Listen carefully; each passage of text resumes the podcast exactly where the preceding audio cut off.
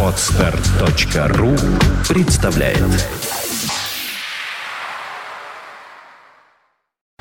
You are listening. You're listening to Internet Radio. Funtank FM.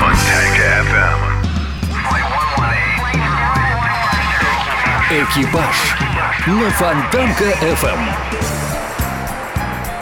И все-таки, что же они там бормочут, эти удивительные люди? Они, Дмитрий, там, видимо, сообщают друг другу о том, что взлет произведен успешно и полет предстоит замечательный. Кстати, знаешь, что я тебе хотел сказать? Нет. Э, Давно еще, перед передачей, за несколько дней. Так. Что из тех людей, которые в студии находятся и считают, что эм, предметы тяжелее воздуха способны летать э, по небесной тверди без магии, так вот таких людей в студии меньшинство. Ах, тонко, тонко, тонко. А, как я тебя! А, а, а. Ну, знаешь, Парируйте, если как- можете. А, легко. Я тебе скажу, что наше количество растет. Э, Вот в данный момент таких существ в студии большинство, потому Ля что... Боба, что ли, Да, на твою сторону Ля, стал? Ля Бобр, Жан-Жак Полино, он всё- снова с нами. и он- Я, кстати, вчера не удержался, пошел и купил сливочное полено. Я Маркин забыл об этом сказать. Ну вот, Жан-Жак э, одобряет э, твои действия полностью. Да. А, что ж, э, В эфире программа «Экипаж». Андрей Меньшенин в студии. да, и Дмитрий Филиппов э, снова мне сегодня будет противостоять, видимо, местами. Мешать тебе вести А, программу. Но, к сожалению, в самом начале у нас не совсем веселая тема, точнее, скажем, совсем не веселая.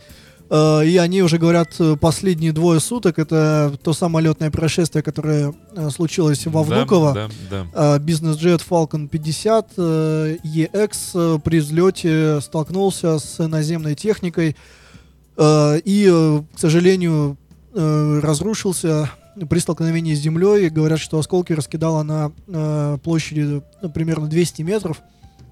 В тот момент в Внуково, во Внуково была плохая видимость. Вот я сейчас э, держу перед глазами, собственно, телеграмму с этого э, самого э, происшествия. Здесь говорится, что ветер был 7 метров в секунду, видимость была 350 метров. Всего.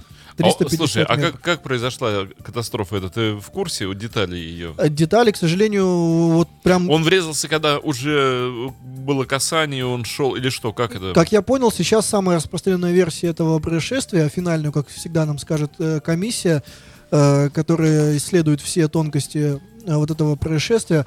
Э, судя по всему, цепь событий была такова, что самолет выехал на полосу, начал производить взлет, и уже при наборе определенной скорости пилоты увидели, что на полосе есть некое препятствие. Они тогда еще не поняли, что это автомобиль э, Ротер Шмидт, который в тот момент, видимо, очищал полосу от снега. А это э, чистильщик был, да? Просто? Это снегоуборочная машина, Мгм. да. Э, вот в этой же телеграмме говорится, что граждан номер 377 и водитель э, Мартыненко ВП, э, 54 года рождения. Вот. И, э, судя по всему, самолет, э, у- него была уже приличная скорость, и пилоты, видимо, решили, что, э, несмотря на наличие препятствия, э, точнее не то, что решили, а им пришлось скорее, то есть они уже не успевали явно остановиться, э, дабы не столкнуться с этим объектом, и они, очевидно, добавили э, еще режима двигателем и попытались взлететь. Но, к сожалению, при наборе, при отрыве э, от полосы все-таки задели крылом этот автомобиль, и вот уже в воздухе произош- произошли такие эволюции, он перевернулся и упал и загорелся. Погибли все, кто был на борту, э, и э, как э, Сколько, сколько было? э, всего было три человека экипажа. А и что это был за рейс? Что там было? это частный самолет, э, там на борту был гражданин Франции Жакен де Маржери, Кристоф, 51 года рождения, 63 года человеку. Э, Это глава транскони- трансконтинентальной корпорации Total, французской, топливной. Ого. Вот, то есть, э, если, ну, я думаю, все, да, То знают, есть человек летел с каких-то крупных переговоров, надо понимать. переговоры с Лукойлом были. Ну да. Вот. И он возвращался в Париж. э, Рейс был в аэропорт Ля Бурже. И э, вот именно в этот момент все и произошло. Вот, собственно, вылетал он из Внуково 3. Это бизнес-терминал аэропорта Внуково. Э, на самом деле много у кого выра- э, эта катастрофа вызвала удивление, потому что в первую очередь э, Внуково это президентский аэропорт. Оттуда летают самые первые лица, э, самые важные вип-персоны, если можно так сказать. И считается, что уж где-где, а в этом аэропорту все должно быть, ну вот вообще работать как часы абсолютно. Потому что, ну, понятно, да, статус этого аэропорта. А, однако, вот оказалось, что даже в таком, э, в таком аэропорту могут случаться вот такие происшествия. Э, единственное, что здесь нужно понять, э, после изучения всех э, фактов случившегося, изучения расшифровок э, черного ящика и так далее, было ли это случайностью или это было э, следствием некой системной ошибки. Это самое главное, потому что э, если это произошло случайно, да, то есть, э, ну, бывает там, как там, много всяких разных пословиц и поговорок, что-то вроде, э, там, знаешь, э, там, бомба там дважды в одну и ту же воронку не падает, вот это вот всякие вот эти истории, которые э, отвечают за э, вероятности. А, и, и либо это была какая-то системная ошибка, значит, что сама система, вот сам механизм э, взаимодействия всех этих служб аэропорта, он где-то дает сбой, и очевидно, что такие вещи, они могут повторяться. И э, нельзя, наверное, так говорить, да, что э, там чья-то жизнь более там важна, чем э, там кого-то другого, но э, если на секунду представить, что э, вот это могло случиться, э, допустим, не с бизнес-джетом, где всего на борту находится 4 человека, а, например, с самолетом каким-нибудь Boeing 747 там, или Boeing 777, где на борту находится 300 человек, которые вылетают э, куда-то там в отпуск, например, летят, э, то очевидно, что в этом случае количество жертв оно могло быть в разы больше. Э, вот, что касается последствий всей этой истории, ну, прежде всего, французские специалисты прибыли в Москву для помощи в расследовании катастрофы. Они э, будут помогать с расшифровкой самописцев, э, в частности, переговоров пилотов, поскольку пилоты в тот момент говорили на французском. Э, также прибывшие специалисты готовы предоставить любую техническую информацию по самолету. Э, об этом рассказал представитель французского бюро по расследованию авиакатастроф Франсуа Шар, э, ссылается на него ТАСС. Что касается вообще этих самолетов Dassault Falcon, это семейство вот этих бизнес-лайнеров. Насколько я знаю, это третья катастрофа за всю историю собственно, фалконов с человеческими жертвами. То есть, ну, понятно, что такое событие, оно из ряда вон выходящее. Что касается, что касается виновников, здесь, разумеется, э, любые выводы можно делать только после того, как э, комиссия по расследованию завершит свою работу. Э, говорить сейчас, кто виноват, преждевременно, тем более странно из-за этого видеть э, в различных там СМИ какие-то уже утверждения, что там или заверения различных там спикеров, что, дескать, э, вот однозначно там виноват, например, водитель автомобиля вот этого снегоуборочного или там. Ну это как всегда крайнего решили найти а, самым простым судя, способом. Судя по всему, да, то есть это то, что лежит на поверхности, то, что э, не требует каких-то изысканий э, не требует какого-то анализа внимательного всех фактов. Э, то есть тот, тот кто а может быть, а может быть кому-то не нужен, чтобы анализировали? Это уже другой вопрос. Э, здесь можно удариться в мистику. Видел, ну, я, мистика? видел я за это время, э, вот за эти двое суток прошедших уже и теории заговора о том, что, дескать, э, просто хотели э, главу корпорации убрать и э, подстроили таким образом несчастный случай. Э, в это верится, ну... Как знать, как знать. Ну, в это верится, мягко говоря, все-таки с трудом, потому что э, тогда нужно было бы э, подстроить одновременно и работу авиадиспетчера, и э, работу вот этого водителя снегоуборочной машины, э, которая, собственно, должна была выехать на полосу. И, в общем, это много-много очень факторов. Э, здесь, э, наверное, все-таки можно сослаться на вот некую, возможно, некомпетентность или, опять же, просто э, совпадение вот этих случайностей. Как я тебе, Дмитрий, уже не один раз говорил, любая авиакатастрофа э, происходит, э, когда в одном месте, в одно время совпадают много-много факторов. Тебе не кажется, что очень часто совпадает очень много факторов в одном месте и в одно время? Что каждая неделя... Нет, понимаешь, и, они... и, и у нас постоянно какие-то факторы совпадают. Ну, я бы не сказал, что они прям каждую неделю ну, совпадают. Практически у нас, Здесь, у нас трагедия воздушная ну, каждая неделя начинается с информацией о том, что где-то что-то вот... Нет, ну понимаешь, здесь просто скорее больше внимания этому уделяется. То есть мы же не ведем с тобой хронику ДТП, да? Может быть, сегодня, я не знаю, честно говоря, но, предположим, ткнув пальцем в небо, что сегодня, допустим, разбилось 5 автомобилей, попало в ДТП. Но мы же не говорим об этом, потому что это уже рядовое такое событие, которое не вызывает э, какого-то удивления у людей. Ну, 5 автомобилей, ну, бывает. Там завтра 10, там, послезавтра 15, а после-послезавтра 0, предположим. Ну, окей. Учитывая, сколько самолетов летает, вертолетов, э, я бы не сказал, что это, опять же, какие-то из, ря- из ряда вон выходящие цифры. Э, здесь э, именно речь идет о, э, как я уже говорил, да, не о том, что это случайность, и вот бывает, в жизни всякое бывает, может и метеорит упасть, как мы знаем На Челябинск. например. Э, то есть нельзя этого исключать. А здесь именно проблема в том, если это системная ошибка. Вот здесь я вот именно на это бы э, сделал так, э, при- придал этому особого, особое внимание, потому что э, нужно анализировать тогда всю систему и понять, нет ли там где-нибудь сбоя, и где нужно подстраховать, чтобы этого сбоя не появилось в будущем. Э, в частности, видел я на одном из авиационных форумов мнение, что, дескать, э, необходимо было бы создать специальный ситуационный центр для этого. Э, Для этого я имею в виду для контроля э, наземной техники, чтобы люди, которые сидят в этом ситуационном центре, они координируют э, дополнительно между собой все наземные силы, они видели бы на мониторе представленную картину, где четко видно, где в данный момент какая техника находится. Технически это уже давно возможно, есть там GPS-приемники те же, да, Э, они используются в общественном транспорте, почему бы их не использовать э, для наземной техники в аэропорту, тем более это действительно важно. А Как- вот как- скажи как- мне, Андрей. Мишенин, если э, вот так все безопасно, и так все не так, как я обычно говорю, а как говоришь ты, почему же тогда такое количество хороших и умных людей так панически боятся вот этих удивительных средств? Вот, например, Ольга Маркина. Она все время говорит о том, что она, Ольга жут- Маркина боится. она жутко панически боится летать. Нам нужно взять ее в полет, я думаю. Их все хотят укокошить. Давай послушаем песенку, которую ты э, заблаговременно подготовил. Да, вот это, кстати, песенка, я два слова о ней скажу. Наверное, э, она как раз вот о тех самых людях, которые во время полета не дают э, бояться тем, кто сомневается, и приносят дополнительную радость от тем, кто не боится. Как сказал ты, господи.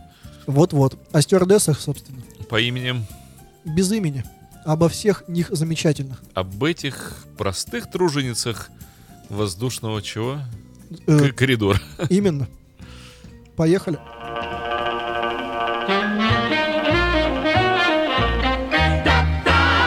Die Stewardess Stewardess im blauen Dress, im blauen Dress. die schaut ein jedermann sich gerne zweimal an. Die Stewardess Die Stewardess sagt ja und yes sagt ja und yes. und mancher Passagier fliegt wegen ihr. Sie hat für jeden Gast bei sich an Bord ein nettes Wort. Die Stewardess Die Stewardess im blauen Dress im blauen Dress träumt nur vom Wiedersehen mit einem jungen Kapitän. Die Stewardess im blauen Dress. Die schaut ein jedermann sich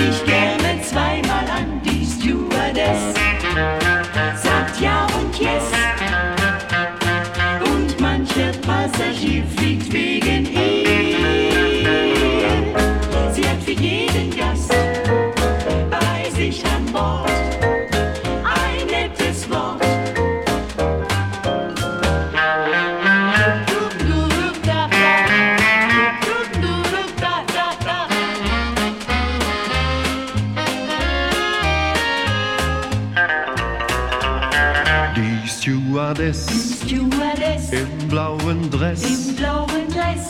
die schaut ein jedermann sich gerne zweimal an. Die Stewardess Die Stewardess sagt ja und sagt ja und yes. und mancher Passagier fliegt wegen ihr. Sie hat für jeden Gast bei sich an Bord ein nettes Wort. Die Stewardess Die Stewardess im blauen Dress im blauen Dress. träumt nur vom Wiedersehen mit einem jungen Kapitän. Вот это я понимаю песня. Вот это ты молочина, что такую замечательную Ну, а вот. музыку принес на передачу. Плохого не тащим. Э, что ж, а мы продолжаем говорить плохое об авиации. Тут э, мне уже сделали замечание, что не помнят, э, не помнят э, уже давно, когда Передача начиналась с чего-то с позитива, приличного, да. Но, к сожалению, да, так происходит. Наверное, просто э, дело в том, что сначала мы говорим И о Андрей плохом. Мишенин говорит, летайте, летайте как можно больше самолетами, и следующую передачу мы тоже начнем с какой-нибудь совершенно случайно произошедшей катастрофы, которая совершенно непонятно каким образом стеклись так обстоятельства, что снова из-под небес...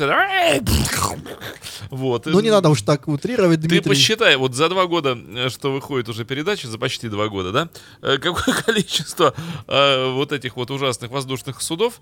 эм, Замечательных самолетов ты имел в виду? Да, Так, этих верблюдов неба. ты мысль закончи, что, что с ну ними что, с количеством? вот это... Ну, а ты зато посчитай, какое количество за это время долетело, таки успешно и мягко приземлилось. Ой, ты знаешь, мне кажется, что если бы вот люди летали как Мюнхгаузен на ядрах, из них бы тоже какое-то количество каким-то чудом бы что Вот сегодня, кстати, Дмитрий, сегодня мне э, удалось полетать э, в кабине вертолета над нашим замечательным Петербургом. Э, и наблюдал я, когда мы возвращались в Пулково, э, точнее, на вертодром Хелидрайв рядом с Пулково, э, какое плотное движение вертолетов. И мне причем пилот сказал, что это еще ерунда, это так, это считай Серьезно? свободно, да. А То где есть- они летают? Какими коридорами, что мы их не видим? А, Они летают прямо над городом, и я не знаю, как можно их не видеть, потому что вот мы летели, когда э, еще туда, куда мы собирались, э, там как раз было видно под нами дома, люди ходят, там машинки ездят и так далее. На есть, какой ну, высоте машина? 300-350 метров мы Всего? летели, да. И просто когда Ну, это, возвращались, наверное, очень красиво. это очень красиво, у меня есть фотографии, я тебе покажу их обязательно. Подожди, ну следующий это, раз. это даже ниже, по-моему, чем телебашня? Э, возможно, я так на вскидку не вспомню. Может, кто-нибудь из наших слушателей помнит высоту телебашни, Ну, это напишите. легко, нам. легко набрать. и- Ну, это да. Вот. Суть в том, что когда мы возвращались, то есть мы летели за одним вертолетом, причем так довольно вплотную, его хорошо было видно. Вот он красивый, прям перед нами летит вертолет. Вы для этого летели, чтобы за вертолетом полетать? Именно. И э, там еще пересекал курсом, возвращался в Пулково какой-то вертолет, тоже частный. И авиадиспетчер, значит, каждого из них, э, каждого вот этих воздушных судов между собой связывал и уточнял, видят ли они друг друга. Вот. А ты говоришь, что это все небезопасно, все очень даже безопасно. Вот. Даже при таком плотном движении. Потому что все друг друга видят и э, замечательно летают. Но, э, к сожалению, все это развивается не теми темпами и не в ту сторону, как мне кажется, куда было бы надо, потому в что нашей стране, к ты, сожалению. ты же помнишь, что Сикорский еще сто лет назад э, снимал вот эти рекламные свои ролики о том, как просто семья американская на вертолете пол- полетит в с- супермаркет Да. и купит продукты. К сожалению, сейчас, обратно. э, понимаешь, у нас ситуация с цен- от цены на нефть сильно зависит. Ты наверняка уже видел ту замечательную шутку. А педальные вертолеты почему не сделать?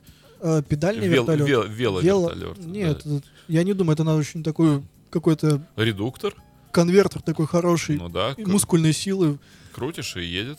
Не, ну там обороты должны быть высокие очень. Не знаю. Мне кажется, это пока никак не совместимо. Вот. а, так. э, бля-бля-бля. А, я про цену на нефть хотел мысль закончить. Ты же помнишь, видел наверняка эту шутку о том, что э, э, цена на нефть растет, и цена на... Наоборот падает. Нет, шутка же. Цена на нефть растет, цена на бензин растет. Цена на нефть падает, цена, на Цена бензин не растет. растет. Вот, собственно, поэтому и пока невозможно каждой семье по вертолету А я летать. действительно не понимаю, ты вот как-то сейчас заронил, а почему цена на бензин-то не упала? Ну, Обра- Вот. Обратно. Ну, а вот, а вот, Дмитрий. Это уже надо рассмотреть в другой передаче. На- э, Какой-нибудь, если наверняка же на фонтанке есть что-нибудь такое экспертное. На- Наверняка. Вот. А а мы, а мы снова о плохом. Какая хорошая передача. Да, но надо все-таки, понимаешь, и о плохом поговорить нельзя же только о хорошем. Э, Собственно, продолжаются в Туве э, поиски вертолета Ми-8. Помнишь, Есть мы- какие-то результаты? Мы на прошлой неделе, как ты помнишь, о нем уже говорили, и представь, уже вот прошло 12 дней с тех пор, почти уже две недели, до сих пор нет ни одного вообще доказательства того, что он куда-либо мог деться. Удивительно. Вот. Уже летают там 4 воздушных судна, остались 6 групп наземного поиска. задействовано с учетом всего 885 человек и 135 единиц техники. Представь то количество людей, которые шастают по этим несчастным горам, рядом с этим горным перевалом. И сколько они уже там, они говорят, что уже каждый куст осмотрели, как, не знаю, можно было вертолет потерять в этом месте. Но, тем не менее, вот э, говорят, что до сих пор ни одного вообще даже следа этого вертолета, на котором находилось 12 человек, вертолет Ми-8 совершал коммерческий рейс, Э, был, вер- рейс был связан с установкой снеговых мачт для Сайно-Шушинской ГЭС. Он летел в аэропорт Кызыла, авиакомпания Тыва Авиа, и ни одного, ни одного вообще следа даже огромного оранжевого вертолета Ми-8. Э, Удивительно абсолютно. Э, Единственное, что, ну, объяснение, которое может быть в этом случае, возможно, не там ищут. Как я тебе уже говорил в прошлый раз, может быть, вертолет э, изменил вообще маршрут сильно, возможно, заблудились, э, там была плохая видимость в тот момент, Мгм. поэтому, может быть, они улетели совсем в другую сторону и где-то там приземлились. Э, либо штатно, либо не штатно. В общем, история об этом умалчивает. Все-таки я надеюсь, что их найдут живыми. Все-таки 12 дней, хотя 12 дней это уже, честно говоря, Уже так э, Прилично. критично. Прилично, да. Что у нас еще из новостей? Э, так, следующая у нас информация касается тех, кто собирается лететь э, авиакомпании Seven Airlines. Э, авиакомпания объявила о том, что меняет, э, меняет нормы бесплатного провоза багажа. Значит, теперь такая история. Э, пассажиры экономического класса смогут провозить с собой э, бесплатно э, чемодан, сумку, коробку, любой багаж весом не, не более 23 килограмм. При этом сумма измерений по длине, ширине и высоте не должна превышать 203 сантиметра. Меня всегда это радовало, то, что надо с рулеткой, что ли, обмерять свой чемодан, не превышает ли Ну, он. видимо, да. Э, Значит, пассажиры бизнес-класса смогут бесплатно провозить два места багажа вот такого же размера. Хотя, знаешь, Андрей, мне кажется, давно уже ноу-хау. Давно пора чемоданы и сумки делать с нанесенной на них эм, Кстати, ли- да. А линейкой. было бы удобно, согласен. Берешь чемодан, там вот прямо видно, что он там Или столько... нет, нет, зачем? Э, Без линейки просто нужно указывать прямо на нем там сумма измерений, там сумма та- такая-то и все там. Да. 195. И нормально. Вот, э, значит, э, для бизнес-класса вес, э, норма веса 32 килограмма. И получается, а, еще есть даже норма багажа, представь себе, для детей до двух лет, которые путешествуют без места. Они, значит, вот эти вот двухгодовалые пассажиры могут провести с собой не более 10 килограмм, ну а по размеру э, норма такая же. При а этом сколько для бобров можно Л- провести? для, для бобров, я думаю, много. Посмотри на него. 203 сантиметра. Тут же его измерь. Мне кажется, он сантиметров сколько? Да мало. 30 будет, наверное, по А если уплотнить? А если, да, их утрамбовать? Да там можно целую колонию для бобров провести с собой. А вот, при этом э, небольшую колонию можно будет взять даже с собой в салон в качестве ручной клади. Здесь тоже нормы меняются. Вес не более 7 килограмм в эконом-классе э, и 115 сантиметров по сумме измерений. Для бизнес-класса, соответственно, не более 10 килограмм и количество мест багажа не ограничено. Вот, так что имейте в виду, все, кто собирается лететь этой авиакомпании, замеряйте с рулетками свои чемоданы, дабы, дабы случайно не превысить вот эти нормы, а то э, придется переплачивать за багаж, что не очень хорошо. Не самые приятные новости на регистрации, по-моему. Э, Когда ты уже собрался мыслями там, а тут тебе говорят, а нет, еще вот за эти два, ши- два килограмма или вытаскивайте ваши шлепанцы прямо здесь. Вот. А, США и вирус Эбола продолжают неравную борьбу. Власти США ограничили количество аэропортов, которые принимают пассажиров из Либерии, Сьерра-Леоне и Гвинеи. Э, такое количество аэропортов у них всего 5 отныне. Э, собственно, меры проводятся для предотвращения распространения вируса на территории США, для снижения паники, растущей среди американских авиапассажиров. Вот, э, Дмитрий, ты как-нибудь паникуешь вообще по поводу вируса Эбола? Ну, я не паникую, конечно, но ты знаешь, э, меньше всего хотелось бы. Вот, Ну, я с тобой э, согласен, прям- что хотелось бы, Прямо даже не представляешь, до какой степени бы не хотелось бы. Согласен, но паники, мне кажется, в нашей стране вообще никак не Ну, наблюдается. не, ну потому что его здесь еще и нет. А если бы тебе новости шли о том, что половина какой-нибудь области уже полегло, карантин проложен, там, я не знаю, Между по прочим, Волге. и между там, и- прочим, две недели назад, э, вот там есть же, как ты знаешь, всемирный этот центр какой-то, который выдает прогнозы распространения различных заболеваний. Да-да. И они сказали, что первая э, вероятность, 1%, что он в России появится, э, 24 ноября. Именно вот такую дату дали. Так что вот, имейте в виду, beware, как говорится. А, вот. А тем временем, кстати, приходили уже же хорошие новости, в, част- в частности из Сенегала, что э, там удалось предотвратить распространение вот этого самого вируса. И я так понимаю, что пиковая э, точка уже пройдена, и теперь уже пойдет на снижение, и, собственно, борьба будет усиливаться до полного излечения э, населения. Ты знаешь, что, кстати, Местного. это название абсолютно верное. По античным историкам, по их свидетельствам, галлы перед тем, как идти в бой, раздевались и мазали себя синей краской. И так называли синий гал. Сенегал? Да, Сенегал это синий француз? синий гал. Ну, гал это же французы. Гал это просто гал. Гал? Это кельт такой, гал. Ну, кельт, ну, француз. Ну, теперь француз, а А тогда был гал. просто гал. Синий. Синий. А мне кажется, знаешь, если взять того гала, привезти его в Россию, напоить водкой, тоже будет синегал. Ну, это да. Это мы часто видим. Выйдешь, сплошные синегалы на улице. Вот, Дмитрий, а сейчас я смотрю, время тоже настало для того, чтобы посмотреть наше замечательное видео. Видео... Опять же, два слова я про него скажу. Скажи. Э, Я надеюсь, что ты сможешь сделать так, чтобы... А, вот, да, замечательно, чтобы все увидели, кто смотрит, кто может смотреть. В общем, э, такое абсолютно сумасшедшее видео по своему, по своей задумке. Э, Самолет, который выбрасывает пассажиров, в этот раз решил посоревноваться с ними, кто сможет быстрее добраться с высоты выброски до, собственно, ВПП. И э, вот э, под музыку мы сейчас посмотрим, что из этого получилось. Какая жуть. Погнали. А, что за... Эй, звук, звук. Погнали, это мы погнали.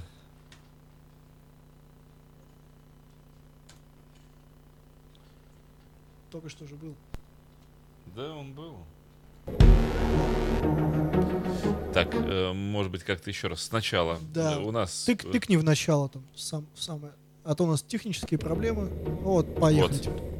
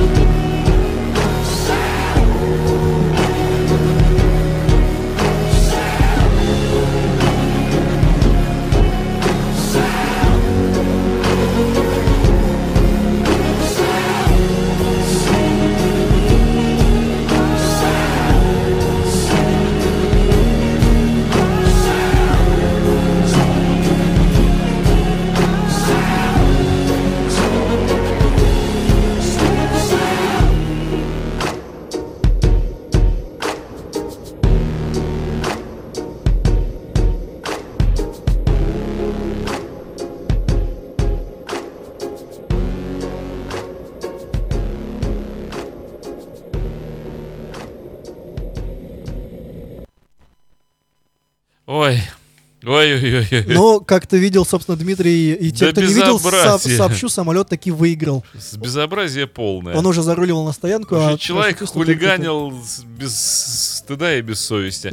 Просто зачем-то закладывал какие-то бессмысленные виражи. Не, ну, выровнялся. Рисковал самолетом, рисковал Да, здоровьем разумеется. пассажиров. Но выровнялся он прямо перед Не самым, знаю, перед самым ничего, он не касанием. выровнялся, все, По крену, я имею в виду. все, вообще гадость какая-то. Э, Да ладно, не гадость, по-моему, весело. Хотя, конечно, я представляю, какие там ощущения были, это же перегрузки там. конечно, желудок, где-то в районе ушей и вот это вот.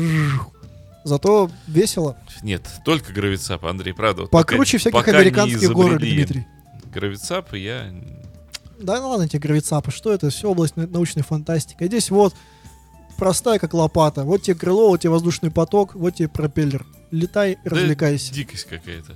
Вот, а тем временем у нас 44-я минута уже ентого часа, и э, перейдем мы, наверное, к замечательной нашей исторической рубрике. У нас сегодня есть что рассказать, как ни странно. У нас, конечно, всегда есть что рассказать, но сегодня у нас есть особо много что рассказать. А, событие, в общем, такое весьма знаменательное. 24 октября 1909 года в России состоялся первый демонстрационный полет на самолете. То есть впервые вот на территории вот этой страны узнали, что бывает такая вот вещь, как вот можно оторваться и куда-то полететь. Так, подожди, а Райты свою машину сделали, это были 70-е еще годы, да? А, да, но они, получается, сделали ее раньше, да, естественно, показали раньше, а это... То есть э, сколько? Уже около 30 лет авиация существовала в тех или иных формах. Ну, как? Я бы не сказал, что она существовала, она скорее только зарождалась все-таки. Нет, но уже 30 лет человечество летало. Ну, опять же, я бы не назвал это полетом, то есть они, да, когда-то вот, собственно, они смогли Давай подняться. так, к девятому году что из самолетов уже было? Да ничего не было, были братья Райт. Не, ну как ничего не было? Смотри, в 14 году уже воздушные бои в Первую мировую войну шли. Ну, так, Уже- а это, уже а это красный- еще, красный а барон это был еще, на своем а это еще за, за, за пять лет.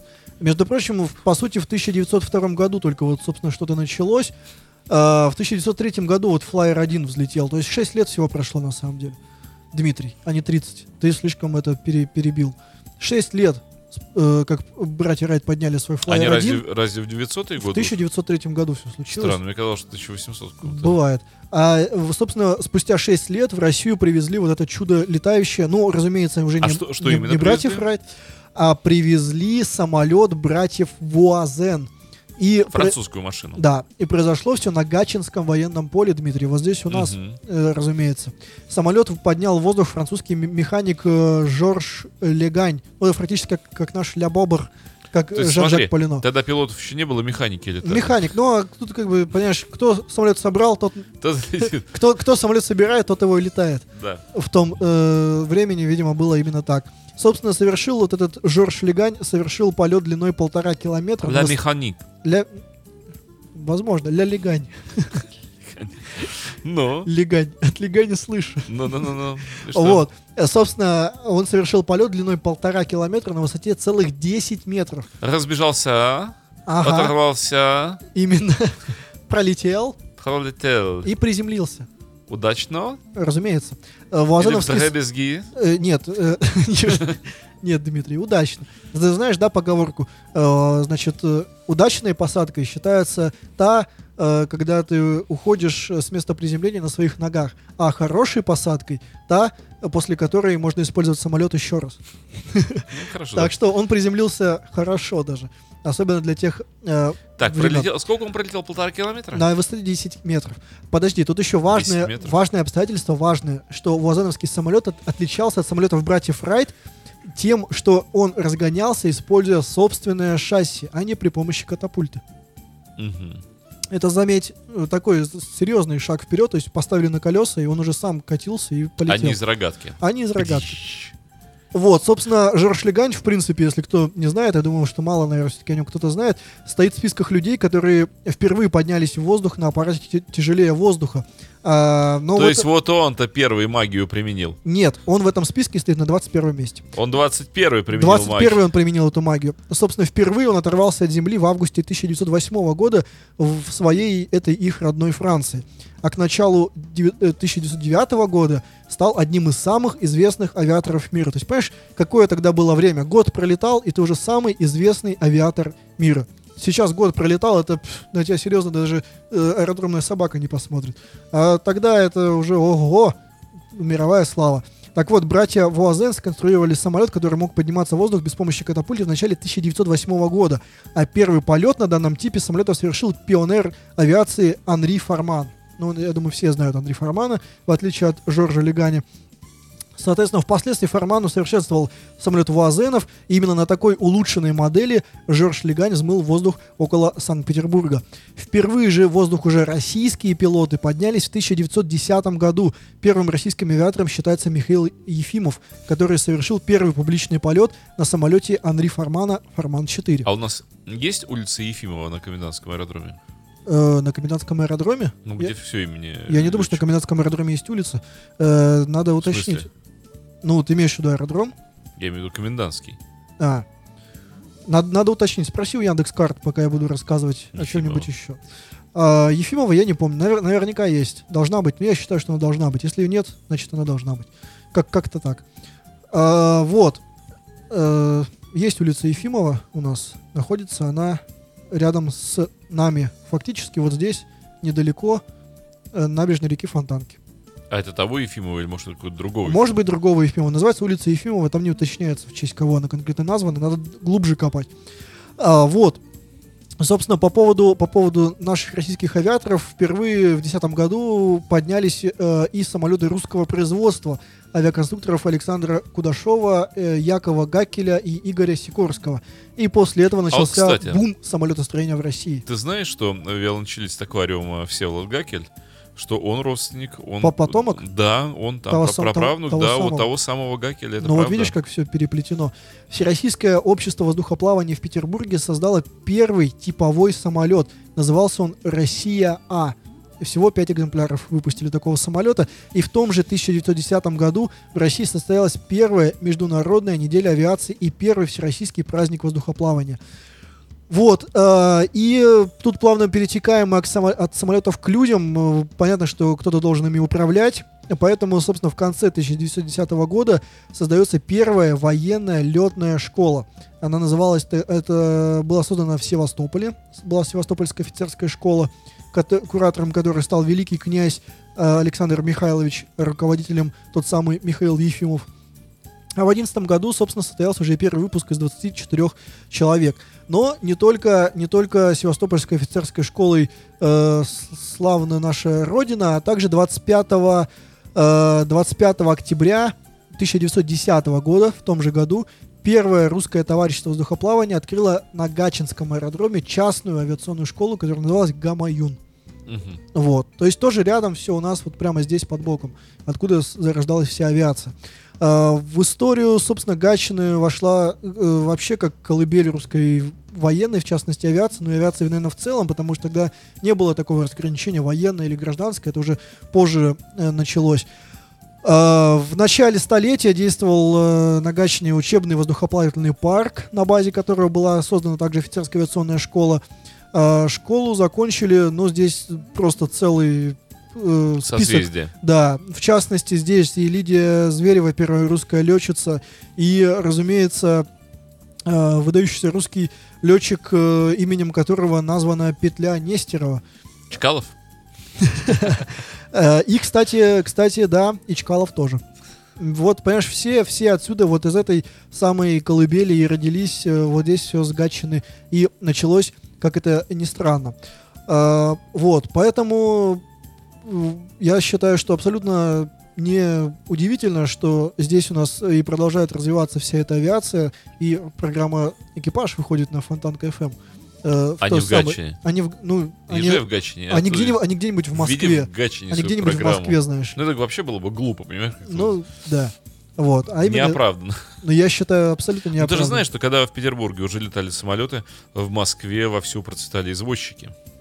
Извозчики? Конечно. И, а и кого не изводили? Ну, всех подряд. Ав- Автомобили в первую очередь. Они же боролись за, За, за что боролись? За ну, за, автомобили? свой, за свой рынок. За свой рынок.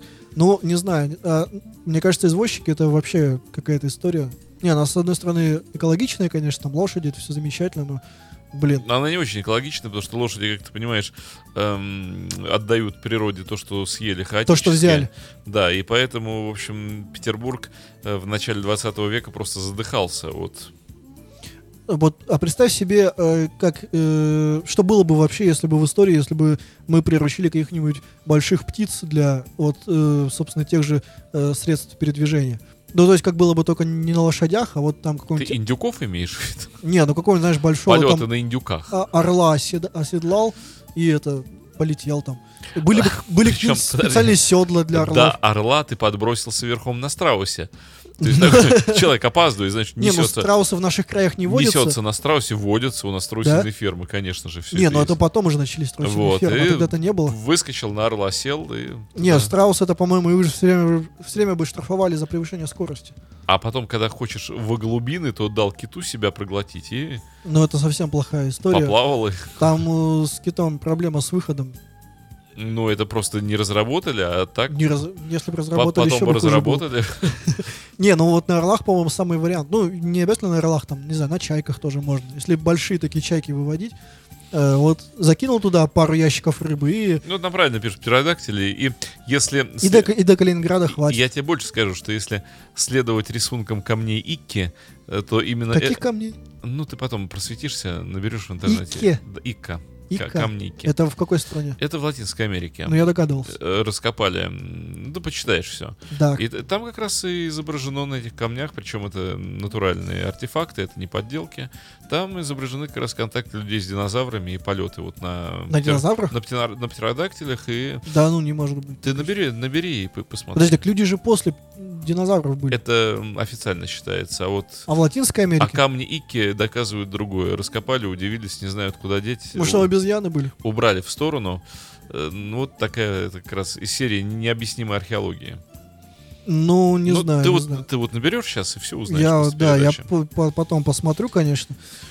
А, так, Дмитрий, я смотрю по времени, что нам, наверное, уже надо Ну, еще не очень надо, Призем- но уже можно. при- приземляться, да, Уже, уже потихонечку. стюардесса... Ты можешь голосом стюардессы объявить? «Э, Пристегните ремни, мы терпим это, посадку. Терпим посадку, ну потерпите посадку. Нет, я могу только голосом... э, Ля Бобра, вот Ля скажи, объяви, что обращается к салону полному пассажиров, то есть ко мне. Ля, Ля Бобр. Да. Ля Бобр желает вам приятной посадки, пристегните ремни. А зачем во время посадки пристегивать ремни? А потому что может тебя ударить э, Чем? Током?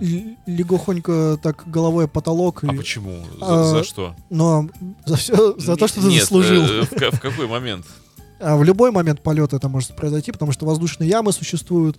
Э, тут, понимаешь, не- недаром же у нас дороги Так, неровные. стоп. А почему тогда, когда самолет идет на эшелоне, не нужно пристегиваться? А там вероятность меньше. Ничего себе, сколько воздушных ям там. Нет, там воздушных ям меньше, я. потому что там э, воздушный поток, он стабильнее, он как дует, так он и дует, понимаешь? А вот чем ближе к земле, там уже всякие завихрения. Понимаешь, ему же надо огибать всякие вот эти дома, люди понастроили, понимаешь, нормальному ветру подуть негде. Поэтому он начинает огибать вот эти вот все дома, и завихрения начинаются. И вот Я же тебе говорил свою теорию произойти. о причине возникновения воздушных ям. Нет. Это все из-за ну, вот этих огромных труб заводов, Мгм. трубы, которые, они же когда работают, печь работает, она из себя, вот всё Мгм. это. А когда печь выключает, происходит обратный процесс, В себя. и она начинает всасывать в себя, и вот именно над этими трубами в воздухе происходят выкачанные пространства. Да. А я тебе говорил о моей теории появления ям на дороге? Это что? А, это, собственно, есть ямы воздушные, и просто воздух по-разному на асфальт давит, и там, где давит сильнее, там яма. Ну, так это абсолютно правильно. По-моему, это очевидный просто факт. Поэтому ремонтировать э, дороги в, нек- в некоторых местах абсолютно смысла нет. Там, где есть воздух, ремонтировать дороги не нужно. Вот, Я это думаю- вот очень важная мысль. Я думаю, что наши вот управленцы, они именно такого мнения придерживаются. Вот, а вот Александр Ромашов предлагает гусей Гуси лебедей лебеди в упряжку. Отличная мысль. Да, Прекрасная. неплохо. Только я бы не, наверное, все-таки не посочувствовал бы тем, кто будет жить рядом с аэропортами или э, как их по-другому теперь назвать? Гуси-порты. гусепортами, потому что вот при заходе... Лебедидромы. Поня- У лебедидрома хорошее слово. Понимаешь, при заходе у лебедей может случиться то же самое, что и у лошадей. И поэтому лучше не ходить без зонтика. Мне кажется, это тоже французское название лебедей. Лябе- Нет, там можем скатиться в не- всякие плохие слова. Ничего плохого. Ну, ты так думаешь. А, вот. А, чего у нас еще хорошего? Хорошего у У нас... нас полторы минуты остается до конца нашей передачи. А я тогда и- успею последнюю новость Нет, сказать? конечно. Вот вечно ты оставляешь напоследок. А я одной строчкой скажу. Давай. Э, все мы знаем Все и мы помним... смертны. Летайте самолет. Подожди, Дмитрий, подожди секунду. Ты меня сбил с мысли, понимаешь? Э, Не все, мысль была. все мы помним печальную историю аэродрома. А, Опять печаль. Ладно, все. Я не буду ничего говорить. Ты меня сбил. Ты дымишься и падаешь. Такой... Я заинтригую, скажу, что читайте, читайте Фонтанку и Фонтанку.ру. Если в я тебя сбил, катапультируйся. Катапультируюсь я через э, две минуты. Это был замечательный. Андрей Меньшенин и программа «Экипаж». Да, и Дмитрий Филиппов, который обычно, как всегда, мне мешал. Всем пока, летайте. You are listening. You're listening to Internet Radio Funtank FM. Funtank FM. Скачать другие выпуски подкаста вы можете на podster.ru.